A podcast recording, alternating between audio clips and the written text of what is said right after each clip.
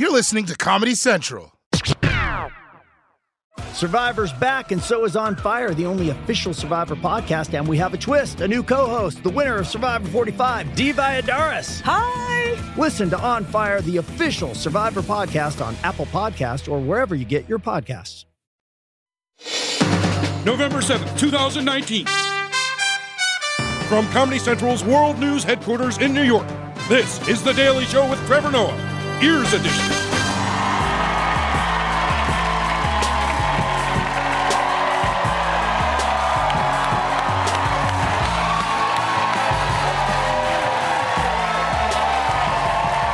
Welcome to the Daily Show, everybody. Thank you so much for tuning in, and thank you as always for coming out. I'm Trevor Noah. Our guest tonight is an actor, comedian, and author here with a new Netflix special and a brand new book. Jenny Slate's is joining us, everybody. Also on tonight's show, Facebook is banning sex. Donald Trump doesn't know how to stand, and the ugly truth about vaping. So let's catch up on today's headlines. Let's kick it off with the big social media controversy. Recently, Facebook said that it would not ban political ads even if they made false statements. And everyone said, oh man, we're screwed. And now Facebook is saying, oh no, we'll make sure you're not screwed. Facebook and Instagram users who post emojis or emoji strings in a sexual manner will now face being banned. That means if you use eggplant, peach emojis, or sweat emojis, Facebook and Instagram will be looking at just how you're using them. Really, Facebook? You're banning eggplant and peach emojis? You realize now it's to be so hard to explain to your grandma why her eggplant and peach salad post got deleted? You're gonna be like, so, grandma, uh, Facebook thinks you're a hoe. Uh, be like, you do one gangbang, it follows you for the rest. Wait, what? You know what I find fascinating about this, right? Is that there's apparently nothing Facebook can do if Russians post fake political ads or Nazis send death threats, but all of a sudden they're coming after horny people like, we got a cold water squirt here, hold go, cold water squirt, let's roll, fellas. And by the way, also thought it's fun to imagine explaining to someone from the 19th century how dating has changed. Right? Because they would be like, in my day, we used to court our betrothed by putting a sonnet into a love letter. And we're just like, really? We just text vegetables that look like our ding dongs. All right, anyway, let's move on. Because while Facebook is banning emojis, the city of Las Vegas is trying to ban actual humans. Las Vegas makes it illegal to camp or sleep on the streets or sidewalks. Uh, the city council approving the measure in front of a fired up crowd. Protesters say the ban criminalizes the homeless population. Those violating the law could be fined up to $1,000 or put in jail for six months. Are you shitting me? This is heartless and disgusting. The city of Vegas is making it a crime for a homeless person to sleep on the street. Like, what's their pitch? Oh, we don't want these homeless people because they might scare away our usual crowd of pimps and bookies, you know? and also, how are you gonna fine a homeless person? Asking a homeless person to pay a fine is like asking Nancy Pelosi to blink. It's not gonna happen. Those eyes don't close. It's also crazy. It's also crazy that the punishment for being homeless in the street is gonna be six months in jail. Like, for me, this is always the paradox of America. Because the government could be providing housing for homeless people, but instead they'd rather spend $4,500 per person to put a homeless person in prison, which is a place with a roof and a bed and a TV. That's a house. Just give them a house. Take away the bars and the toilet wine, it's the same thing. It's the same thing. But instead, the city's gonna force the people to live in jail, and then what? At the end of the sentence, you're gonna be like, okay, you're free. Do you have a house yet? It's like, no, then get back in there, get back in there. All right, moving on. We all know 911 is the number to call when there's an emergency, but now you may wanna have a backup. The 911 personnel under fire after an emergency call was mishandled while investigators say the supervisor was apparently streaming Netflix. When a gunman opened fire, his bullet barely missed a woman sitting in her car. She called 911 three times, but the police never came, in part because the supervisor was distracted, watching Netflix and Hulu on the job.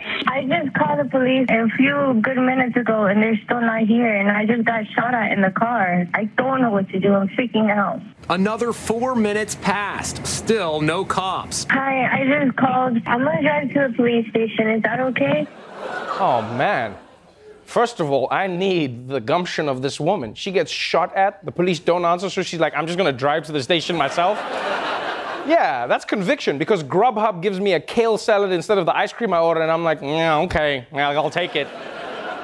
You know what'd be weird is what if she gets to the station and all the cops are also watching Netflix? Huh? Then she's gonna have to do the whole investigation herself, finds the shooter, takes him to court, but then when she gets to court, the judge is also watching Netflix.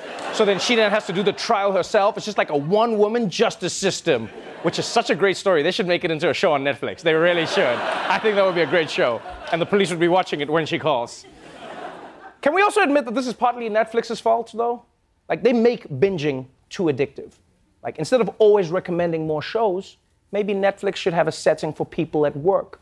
So it says, if you like Stranger Things, you may like doing your job. it might work. I do have a tip for anyone though. If you do call 911 and you suspect that they're ignoring you because they're watching Netflix, there's actually a code that you can use to make sure that they send someone right away. You just say black guy, and then they spring right into action. Yeah, it works for anything. It really works well. You just pick up the phone and be like, hello, 911, my cat is stuck in a tree, and there's a black guy up there. We're sending someone right away. He's on his way. All right, that's it for the headlines. Let's move on to our top story.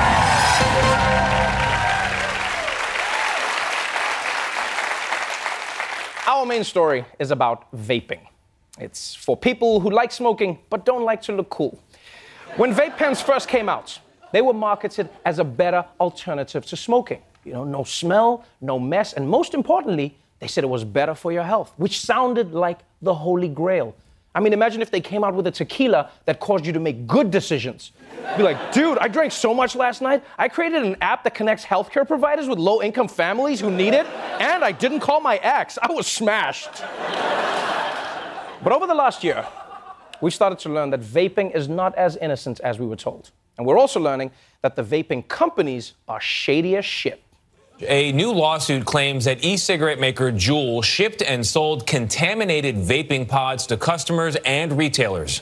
A former executive for the e cigarette maker alleges that at least 1 million tainted pods were put on the market earlier this year. Former Juul senior vice president Siddharth Breja claims he was fired in March for raising concerns about the quality of the products being sold. The lawsuit claims then CEO Kevin Burns responded to those concerns, saying half our customers are drunk and vaping like who the is going to notice the quality of our pods. God damn. I honestly don't know what's worse. The fact that Juul was shipping contaminated pods or the fact that their CEO didn't give a shit about his customers. Like he treated his customers the way Trump treats the English language. Every me I can best, not good, quid pro quo. and, this, and this lawsuit is only the latest in a long string of vaping controversies, right? There have also been widespread reports about people getting sick from vaping, people dying from vaping, and even some people who thought they were vaping but were actually just sucking on a USB drive. oh, oh, oh, oh, oh, PowerPoint. now, you may be wondering how on earth did an industry that barely existed a few years ago turn into a nationwide epidemic? Well, let's find out in another installment of If You Don't Know, Now You Know.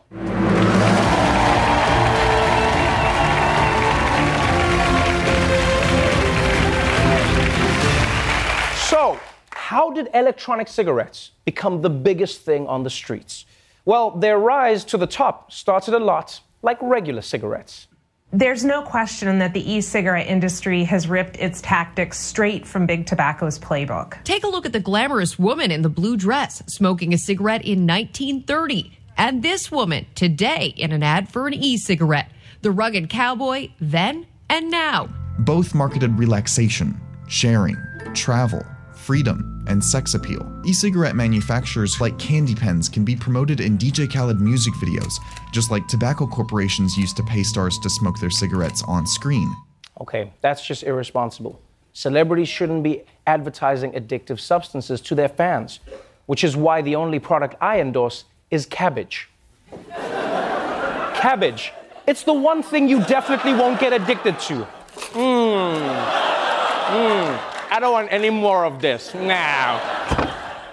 Now, to be clear, vaping companies aren't bad guys because they advertise their product. What made this a sinister industry is who they were advertising their products to. The FDA slamming popular e cigarette maker Juul for marketing directly to students. Juul spent hundreds of thousands of dollars to fund youth programming. Two teenagers testified that a Juul representative came to their school to give an anti vaping presentation. And when their teacher left the room, they say the representative repeatedly claimed that Juul was safe to use. 80% of teens who vape say they picked the product because it comes in flavors that they like. The teens say the sleek devices are easy to hide. You can't tell if it's a teenager's lip gloss or cologne or if it's a vape. Uh, I think you can tell because they're sucking on it. I'm pretty sure teenagers aren't taking drags of eternity for men. Something tells me that kids get away with a lot at this principal school. It's just like, boy, it sure is remarkable how many students here are texting about their eggplants getting rained on. These kids love gardening.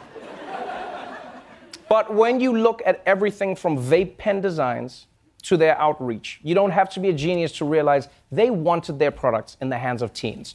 And the flavors are probably the biggest red flag of all. I mean, mango, cotton candy, jelly donut. Like, these things are so targeted at kids, I'm shocked that they didn't have like a breast milk flavor. But according to the vape lobby, all these flavors are clearly for adults only. The industry is not targeting children. Just because you're an adult doesn't mean that you don't like uh, gummy bears. I see adults buying you know, packs of gummy bears all the time. I mean, just because you're an adult doesn't mean that you don't like good flavors. Okay, okay. I hear you, rodeo accountant. I hear you. but you have to admit, the vaping lobby's excuses sound a lot like a pedophile's excuses.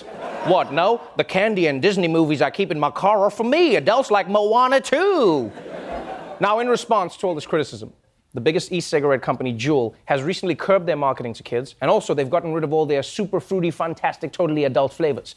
But unfortunately, it might be a little too little too late because countless teens are already addicted to vaping, and schools across the country are struggling with the outbreak.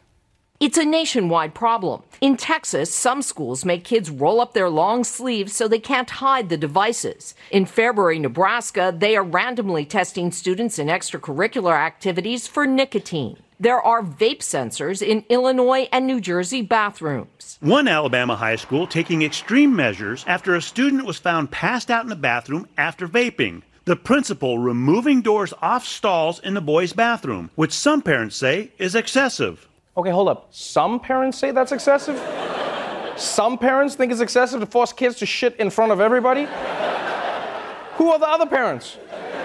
Who are the other parents who are like, it's fine, my kid doesn't deserve privacy? I mean, aside from T.I., who are the other parents? Yeah, he's probably like, take the doors off those stalls expeditiously. Look, I think we can all agree that neither kids nor schools should be responsible for fixing this addiction crisis that companies like Juul have helped create. If anything, e cigarette companies should be forced to pay for the damage that they've purposefully caused. It's the same way opioid companies are being forced to pay for the work they've done that, that caused people to be addicted, or how Nabisco had to pay for Cookie Monster's rehab. You know?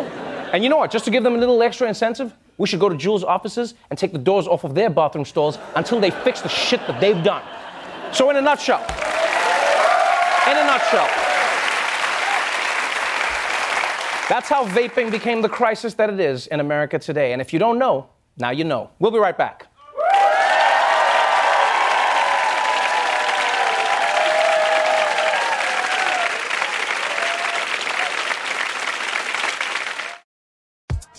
Love the Daily Show Ears Edition? Then help us get to know you so we can keep creating the content you love. Go to cohst.app slash TDS or click the link in this episode's show notes to fill out a quick two minute survey and tell us a little bit about yourself.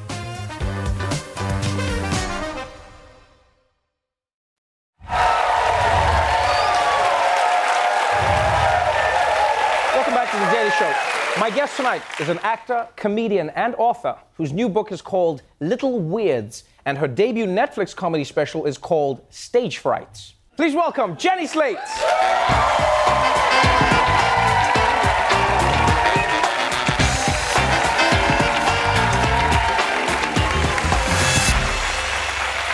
Welcome to the show. Thank you for having me. And congratulations on uh, having not one but two new projects out at the same time that are getting great reviews from people who are watching and reading them. Let's talk first about the book, Little Weirds. Mhm. Um, it's interesting because you say you didn't want to write a book about, you know, uh, you know, your time in comedy. You didn't want to write about SNL. You know, you, you just wanted to write about your weird little world. And I was like, what does that mean? But when you read it, you're like, you have a very strange mind.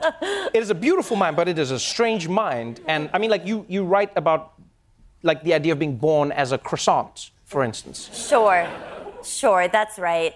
Um, yeah, that's right. That's right. I almost jumped on the fact that you said A Beautiful Mind, which is, of course, a movie about a, uh, from the 90s about a mentally ill man. Um, oh no no no no no no! I just, just- mean I just it's, clarifying it's a super Oh no no no no Yeah. no! A, just a beautiful mind. no. A mind that is beautiful. I should yes. Trademark. No trademark. I mean, Undo great that. Russell Crowe performance. Right. Right. He's in, I mean, and actually, I mean, not to get us off topic right away, but when I was writing this book, I was like, I'm just gonna write like whatever I'm thinking about because Right. that is what is interesting to me right now.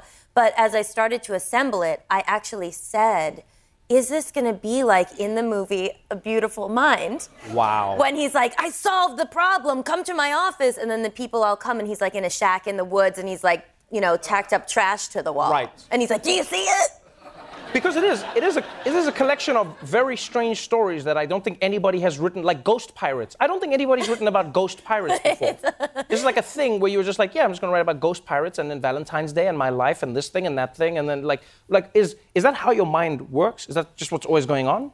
You know what? I do think it's like pretty um, various inside, and, and that is like the scope of my imagination. But part of writing this book was like, you know, sometimes if if you're, especially if you're a comedian, they're like, we want you to write comedic essays Right. about maybe the famous people you've met or something, or or where you've been. And for me, I wrote this at a time when I kind of felt like I, I needed to get to know myself again. And so um, I started to write little pieces just about like what I was observing in myself. And the piece you're talking about, the croissant, it, it comes from this weird feeling that I've been having like for over a decade that was just a wish that some I would be walking down the street and people would see me and be like, she's probably from France. you know? I don't know. I don't know what that means. I love it. I, yeah, I mean, it's it means like you know she's classy. She's she's just over it. I think that is the best description for a French person I've care. ever heard. Yeah. They do generally seem like they are over it. They've Yeah. done it all and they are over it all. Yeah, like Fre- I mean, my my feeling about French ladies is like, oh, they just don't care. Like you have to win their attention, whereas like me as an American Jenny, I'm like, like I, like, like, do you want to talk to me? Like, let's never go to bed. Like, you know, oh. even when this interview is over, I'm gonna follow you around and be like, Oh. Oh wow, thank like, you. what more? Uh, Let's talk about the stand-up as well, because um, your mind translates completely differently in the stand-up, and that's what I think I really enjoyed. Is like the book is fun and it's quirky, and like you play with it, and it really is heartfelt. The stand-up has that feeling, but in a totally different way. You, you've done something that I haven't seen before. You've got your stand-up, but then you have like a documentary that's happening parallel to the stand-up. So you, you're telling stories, and then we see the real life like backstory to these stories. One of the most adorable things in the special is when we see your grandmothers, and like your grands are just like adorable, and then you imitate your grand, which is like makes you adorable because you're doing the grand, and then it's just like it's, an, it's a magical thing. Why did you choose to do it like that? I think, um, I, you know what? It's sort of an extension of being like, Mom, will you come with me? like if you're afraid of doing something, you're Right. like, I don't want to walk, you know, if like you're a kid in, in a restaurant, you have to go to the bathroom and you're like, will someone come with me? Um, I, I think it was like it's time I felt like, okay, I, I've been doing stand up for almost 15 years and I've never done a special because I don't like the challenge of having to get it perfect. Um, and like touring the country and just Oh, right, making your right, right. material like, you know, sort of like bulletproof. And I, I'm very improvisational on stage and Uh-huh. I thought like there's kind of no place for me. And then I thought, well, there's a place for me. Um, there's a place for me to show where I come from, and that's what my special should be like. So um, I decided to do the set in the way that I normally do it, which is Right. like there are bullet points, but it's it's improvised, and then to show that um, I come from these people who are storytellers and like strange, silly sweethearts in in their own way, and that I'm kind of from that, but somehow shot out the side. Where, has anyone has anyone said to you after watching the special, "Hey, we should get your grandmother into stand up as well"? because she's really funny. Yeah. I mean, they're both really funny. I was just saying to my parents yesterday that one of the funniest jokes my Nana Connie, who looks like Nancy Reagan Right. with Eagle Talent, um, one of the funniest things she said was that she turned to my other grandmother, and they're both like a million years old, um, and was like, Oh no, Rochelle, we forgot our rollerblades. This is, yeah, it's, it's quirky, it's different, it's interesting. Um, it's, it's, it's a new way of, spre- of expressing yourself. And, and one thing I find fascinating is you, you, you've been really open talking about, like, you know, your anxiety and how you were struggling at some point with, like, your place in the world and just, like, you know, harnessing your mind and your emotions. Yeah. Has this helped you writing it out, you know, doing the special out there? Has it given you a sense of relief? It really has because I think there's this sense that if you're going to put yourself into the public eye, you have to be really tough. Mhm. Or like when people hear that I'm a stand-up comedian, they're like, "Oh, that must be so hard because of heckling." And like, I mean, I hate to jinx myself, but I, I actually haven't been heckled um, Right. because I'm usually just a person up there talking, um, but I've kept it really small scale. And I think for me, writing this book, you know, first I just wanted to like be really like muscular about it, and suddenly I was like, I just want to write a book that is sweet that anybody could kind of like open to any page and feel that they are talking to a dear friend. Right. And that means like a reflection of intimacy and um, and being allowed to share sorrow without making it be heavy. And um, and so I put this book here kind of like into the culture to be like, there's a lot that hurts right now. Wherever, whatever side of the, whatever line you're on, Mhm. like there's just a Mhm. lot of bruising, and um, I would like to just offer a little gift for relief for myself and whoever wants it. Oh, I think you've done that with the book, and the special is just as fantastic. Thank you so much for joining us on the show. Really wonderful. Stage Fright is currently streaming on Netflix, and Little Weirds is available now. Jenny Slate, everybody.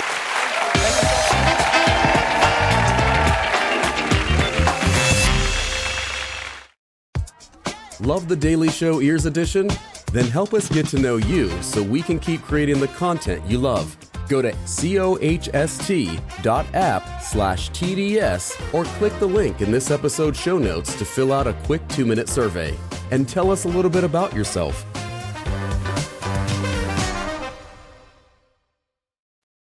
The Daily Show with Trevor Noah, Ears Edition. Watch The Daily Show weeknights at 11, 10 Central on Comedy Central and the Comedy Central app. Watch full episodes and videos at thedailyshow.com. Follow us on Facebook, Twitter, and Instagram, and subscribe to The Daily Show on YouTube for exclusive content and more. This has been a Comedy Central podcast. Survivor's back, and so is On Fire, the only official Survivor podcast. And we have a twist a new co host, the winner of Survivor 45, Dee Valladares. Hi! Listen to On Fire, the official Survivor podcast on Apple Podcast or wherever you get your podcasts.